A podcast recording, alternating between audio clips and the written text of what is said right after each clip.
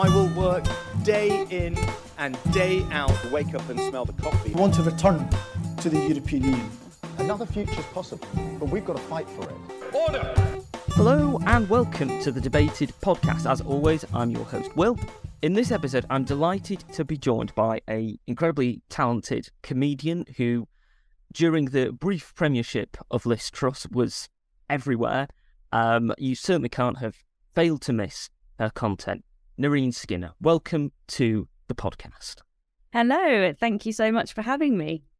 Well, it's a delight to have you on. And before we get into um, the amazing stuff that you did um, during Liz Truss's premiership and, and, and subsequently with her as a as a character, I'd like to ask, how did you first get involved in comedy? What was your route into um, producing comedic material? How did you first get involved in it? Well, I always really enjoyed comedy from an early age, and I just really loved watching any programs that involved anything comical. uh, I grew up on Alan Partridge and Train and sketch shows, Smack the Pony, and then American Things. I love Will Ferrell, and I, I, always eh, sort of really aspired to be like them. And I don't know if that was my brother's influence. I spent a lot of time with him, like if my mum was at work or whatever, and that was what was he he was watching. So maybe I was just trying to be cool uh, like him. and um, then as I got older, I, I actually trained in musical theatre and I loved it, but I didn't feel like it was fulfilling something else that I wanted to do. And I just happened to do a stand up set at the end of my three years of training and it went really well. And it was kind of from that moment I thought, oh, okay, this is actually what maybe I need to focus on. But it was quite a long journey with it because I ended up sort of stopping in my tracks and then kind of trying to pursue musical theatre because that's what I had trained in. And it was only probably, I don't know, maybe five or six years ago that I really started to hone in again and kind of, I kept gravitating back towards it, you know, within my work. So started a comedy duo and then and a comedy trio. And interestingly, the, the trio uh, was a comedy cabaret trio. So it was kind of intertwining all of those elements. But um, I just whatever I do, whether I try to go away from it, I always get pulled back. I just uh, love I love the I love the creativity and the process of it all. Really. Mm. And uh, did you did you like ever set out to see a distinction between you? You mentioned that um, you started doing um, stand up. You did you did a stand up set. Do you see any distinction between, say, doing stand up and, and, and the cabaret um, stuff that you were doing, or, or did it all kind of like intertwine and evolve naturally? Did, did you start performing comedy in one format and then naturally evolve into another, or, or, did you sort of like just try whatever you could? Yeah, it's a good question. That um, I think I I used to think it was all very separate. I definitely felt like you do stand up or you do sketch comedy or you do cabaret. Like they, I didn't, I mean, I, obviously they intertwined, but I didn't feel like I knew how to do that um, or even know at the time that that's what I wanted to do. So um, I think stand up was was like I felt like it's the starting block for for everything, and sort of then other things come. But I think that's completely changed now. Like I feel like anything's possible. And it was interesting. It's only, I suppose, as your confidence grows and you start creating things and um, forming the duo and started uh, doing sketches and went to Edinburgh, that then you find you meet people along the way. Like I, I met my comedy partner uh, on, a pantomime, um, playing. We were Beauty and the Beast, and we were playing um, those famous roles, uh, baguette and croissants, literal rolls, bread rolls um, that nobody's ever heard of before, and we just were finishing off each other's sentences. Not, not. Um, that sounds like that's what we just did in life. That was the parts we had to finish. um, and then we just got on really well, and so it, that was a natural, organic experience to kind of um, jump from. But that actually, weirdly, because we kept getting pl- employed together, we ended up being like clown. We were doing clown work and things, and we were hmm. Russian, um, Russian uh, uh, frog tamers, dancing frog tamers at one job. Um, so I think by that point, it felt like all cards were off the table. Like anything, we could just do whatever we wanted, and that's when dance started coming into it. And then a couple of years later, then met uh, the the other members of the comedy trio, the Dots, and um, that's when it was like, well, actually, every comedy is always based on truth. Like that, if we put truth into this, then you can mix whatever medium you want within it. And and the next thing was on Britain's Got Talent. So it's just it, it's um it's definitely been an evolving thing. I think. So when did you um first start filming um sketches and, and, and, and filming content that way? Was it post Britain's Got Talent or, or before? Um, it was before um, basically the pandemic. Everything stopped, and I didn't know. You know, as we all didn't really know what to do with ourselves, and work had stopped, and I just wanted to be productive. And I'd been putting that on the shelf for years and years. I'd always wanted to do sketches, and uh, with the dream being that I could be on a sketch TV show or have my own one at some point. And I just was too scared to put anything there. And I thought with the pandemic and eh, putting things into perspective, I was like, well, I'll just keep throwing stuff at the wall and see what sticks. So basically just started a bunch of characters and started doing it from there. You know, nobody was nobody was viewing them or watching them. So the worry that I had that, uh, that they were rubbish didn't really matter because I mean, like the hours that I spent thinking, oh God, I better not put that out, better not put that out. And then nobody saw it anyway. Um, it didn't didn't really matter, I suppose, in the grand scheme of things, and it felt good to do something I'd always wanted to do. And and how did that transition from doing original um, comic characters to to doing impersonations, to doing it, to doing impressions, to doing political stuff? I mean, had you experimented with doing impressions beforehand, or, or, or was it something that just kind of naturally evolved as you were doing the videos, and you thought, oh well, this would be something interesting to do? Yeah, um, the truth be told, I'd never even thought about doing impressions because I never thought I'd be any good at them. Um, so I just basically, I I also in terms of political stuff, interestingly, I'd never been. I say interested. There's a wrong word. I never felt like it was something that we wanted to do within our comedy with them, my comedy duo, and um, it it felt like we wanted to just stay away from politics and, and be an escape from from everything. Just we were yeah. more poverty as well. And, um, so I didn't really feel again maybe a bit of an imposter. I didn't really feel like I maybe knew enough. So I'd always shied away from that, and therefore uh, impressions of politicians, but also just impressions generally. Um, so it was only happened to be that um, this is a true story. Someone said to me, um, oh, you need to do Liz Truss. And I was like, I don't know who she is. And then I was on uh, TikTok and I saw this woman talking about cheese. I thought she was a comedian.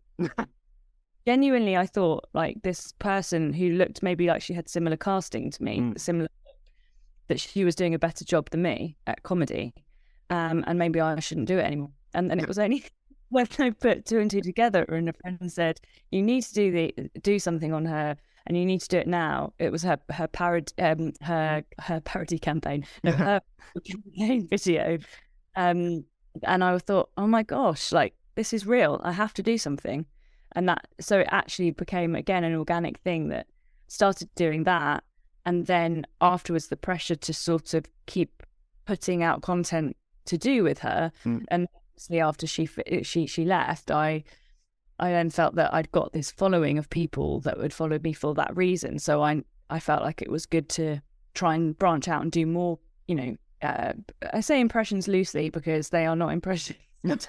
I mean, I wouldn't say impressions. They are definitely parodies of, of little things that I think or nuances about them that I've picked up. But um, that's the, that's where it's come from. So it's a, a strange, strange journey I've been on. Mm in in terms of the like the voice and the and, and the physicality of um, playing a, a, a Liz Truss parody. I mean, was it something that you felt that you were instantly able to replicate, or, or how how much work did it take to get the the voice and the, the like the head tilt and, and the hands?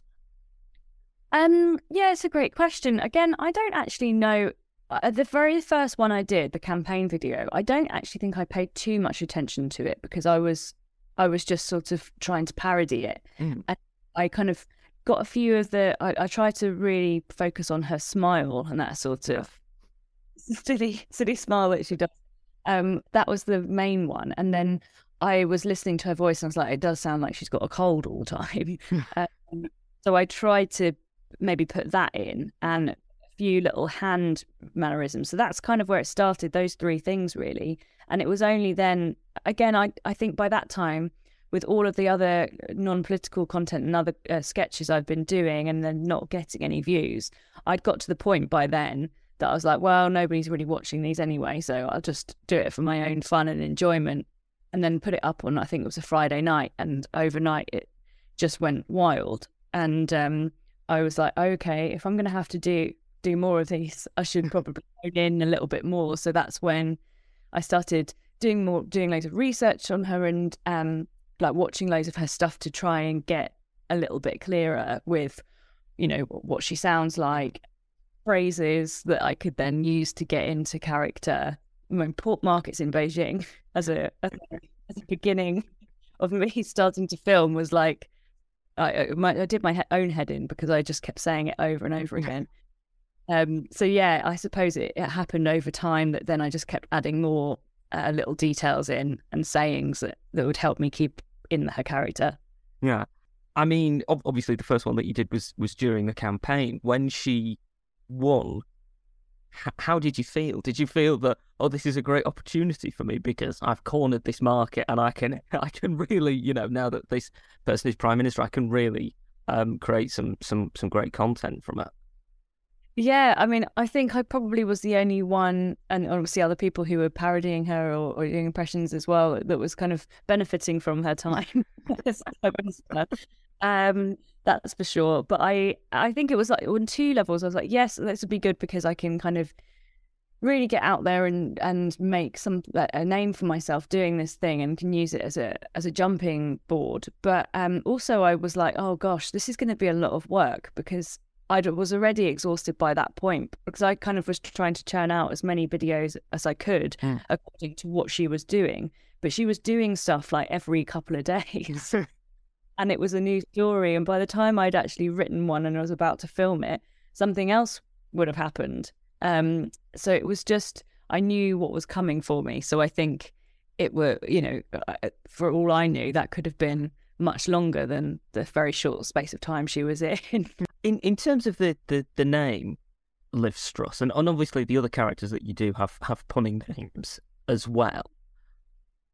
What made you want to create a, like a, a, a pun on, on their name just as opposed to saying, you know, this is my impersonation of of Liz Truss? I think that came from probably like I was mentioning earlier about this the imposter syndrome mm. comes to well both politics but also um doing an impression of someone mainly. Like I because it was something I'd never done before I wanted to stay one step removed from from it that it was kind of a parody of this person. Um so a way of doing that. So it wasn't maybe the attention didn't have to be so much on my impression but just the nuances. Um, but also because you know, but having never done that stuff before, and I do everything I do, I try to do with you know good intentions, and I, I don't, you know, wouldn't want to bully anyone or attack anyone in a certain way. So it was also another way of um, sort of re- removing myself from that a little bit. So it's I was a bit bit separated from from the actual person in some way. And when obviously her um, premiership came to a, a very a fairly dramatic end, I mean, how did you feel about that? Because it's something that you had obviously been able to, you know, make a great deal of content out, and suddenly in such a relatively short period, she, she was no longer prime minister.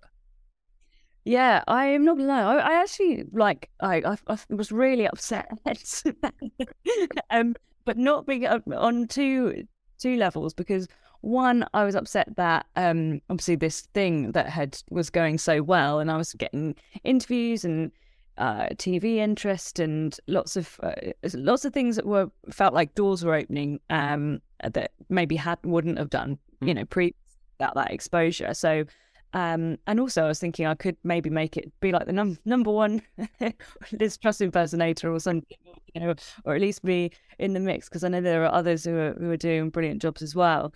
Um, but I I was I was sad because obviously that that had finished, but also I think I was sad because I, in a in a relief sense of the word, that I could Mm. just go. I don't have to keep churning. I couldn't. I couldn't have maintained or sustained what I was doing like that. That was a and the most crazy couple of months ever. Um, so actually, it was it was probably a good thing. So I was it was probably a relief the end of it as well. And uh, I mean, you you mentioned earlier that um, you know, you felt you've had to keep producing uh, similar content, similar like political sketches because you've you've built up a following um, through the the Liv videos. When she um, left office, and you you know thought that you had to make similar kind of content, but not necessarily just with her. What was your immediate thoughts as to who you could make content out of, who who you could make videos about, who who you could impersonate or or, or um, create parodies of? Yeah, to be honest, I didn't really know. I felt I felt like a rabbit in headlights really because I just kept getting comments from people just being like, "Oh no, are your careers over? what are you going to do now?"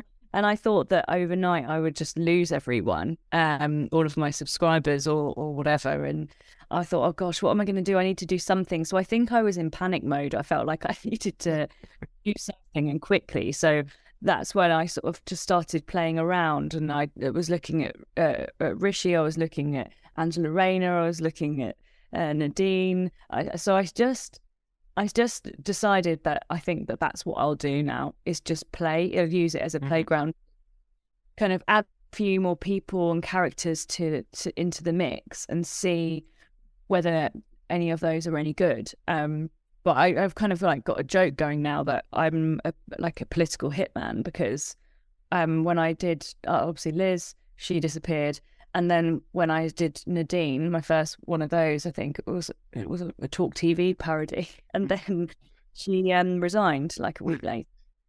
So I'm like, oh no, I've got some strange powers, but um, yeah, I kind of my idea being that no one's safe. You know, it doesn't matter what, which party or um, you know, yeah, and also celebrities, I suppose. But I suppose at the at the time, and even now, it's there's so much attention around, you know, certain areas or certain people. Um, that's where my attention has kind of ended up going. Yeah. What what what's the would you say is the process between having a an idea and producing a video? Is it a case of that you see something in the news that catches people's attention or catches your imagination and then you maybe storyboard around it or do you just go straight into writing a, a sketch? How does it work? So th- it's different for different situations. So, for example, like if Liz was to do, if we know that she's doing a speech, like you know, I, I know she's got one coming up next week. Um, if she was to do a speech, I would probably um then just tune in, watch it, and then pick out the finer bits that I think are really funny or really silly, and then create a new script around that using key phrases and things that she's she's done, and also try and condense. Often, you know, she'd do a speech that was like forty five minutes long, condense it down to two minutes or two minutes twenty for Twitter, which is a nightmare. Um, so much content. Um, so that's that's sometimes easier because you have a constraint, you have a, a, a thing to work with. Whereas, say, for instance, if there's nothing going on in the news, and I, I used to panic that I needed to do something like once a week, Mm. then I'd be trying to find something. And I think that almost makes it worse. And I've kind of relaxed a little bit now with that. And I kind of, if something pops up that inspires me and it does, it's not a speech, then I'll kind of go, okay, like you mentioned earlier, I'd storyboard that and say, okay, what could I do? How could I make that work? What setting could I put that character in? And what might they say using things that I know about them from before? So, like for instance, um, around the coronation, I just did one for, for Liz about the Mhm. coronation pie, and um, about her baking, uh, uh, baking a pie, and obviously she hasn't done that, but it just seemed perfect for her of what she could do. Um, so yeah, that's it. the process. I suppose varies, but it it is very it can be very pressured, especially if you know that there's a time constraint on it because you know the news moves so fast. Mm. Yeah. And in in terms of um, political comedy, in, in terms of, of sketches, how much do you think now that this kind of content is decentralized? It's something that you know you'll see different creators pop up on YouTube, TikTok, Instagram, Twitter, wherever, and it's not similar to how it might have been in the past, where you might have had like not the o'clock news, where you mentioned Smack the Pony um, as an example of of comedy writers and people writing about um, politics and, and, and, newspapers and things like that having a, a, a, platform on television, that being the, the sole way that their comedy would be dispensed. Do, do you think that it's a bit more spread out now? I see. Do you mean as in, in terms of like people being able to? It's not necessarily having to be on TV. Yeah, yeah, yeah. yeah. Um, yeah, I, I think, I mean, it's brilliant what social media, it, it, you know, it has its pros and its cons. Um, but it is brilliant in that you can reach such, uh, you know, so many more people than you think. Or if you get a video that really just ticks a box or at the at perfect time, hmm. uh, you can go viral. Or you know, suddenly you'll get the exposure that then might mean that you can um, make that leap in over into TV. So it does feel, it, it definitely feels different. Um, but then I suppose it's difficult for me because I, I haven't been doing it online for as long. Mm. And actually thinking about it, when I did my just silly sketches and, and things that I really enjoy and would like to do more of, um, they you know they they rarely do kind of have that attraction because they're not about something particular. They're not mm. current. So it's almost like you, you in, if you're jumping on the thing that is happening at the time, then that's brilliant. Um, but then the pressure that also comes with that, that's the one thing I would say is that, you know, you're trying to do it because everyone else is doing it and you're trying to make it as uh, good, you know, great quality as you can. So I've got my, my boyfriend like does all the editing. So it's just mm. us, it's a two man thing. So well, I'll write it as quickly as I can and then we'll film it and then he'll try and edit it as quickly as he can, and, and uh, it's just like this strange, crazy factory for like twenty four hours. Um, but I do think ultimately it's it's brilliant to have this opportunity to um, to reach people in a way that you know you wouldn't have been able to uh, you know back in the day. Um, like I kind of think, how did people do that? um, but then I suppose that also comes with a new thing of it being quite oversaturated with lots of people. So sometimes then can make it difficult. So it, it does have its pros and cons for sure. Yeah, absolutely. Um, in terms of what you've got planned for the future, are you just uh, the immediate future? Are you just thinking of um, continuing making the same kind of content that you are at the moment? Are you thinking of um, creating something a bit different in a going in a different direction? What what are you kind of like focused on for the for the future?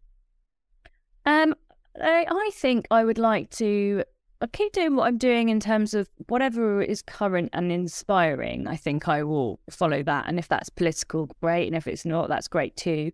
I would like to do some more of my sketches of my older characters, or make some new ones as well, um, and still and just keep building my following really.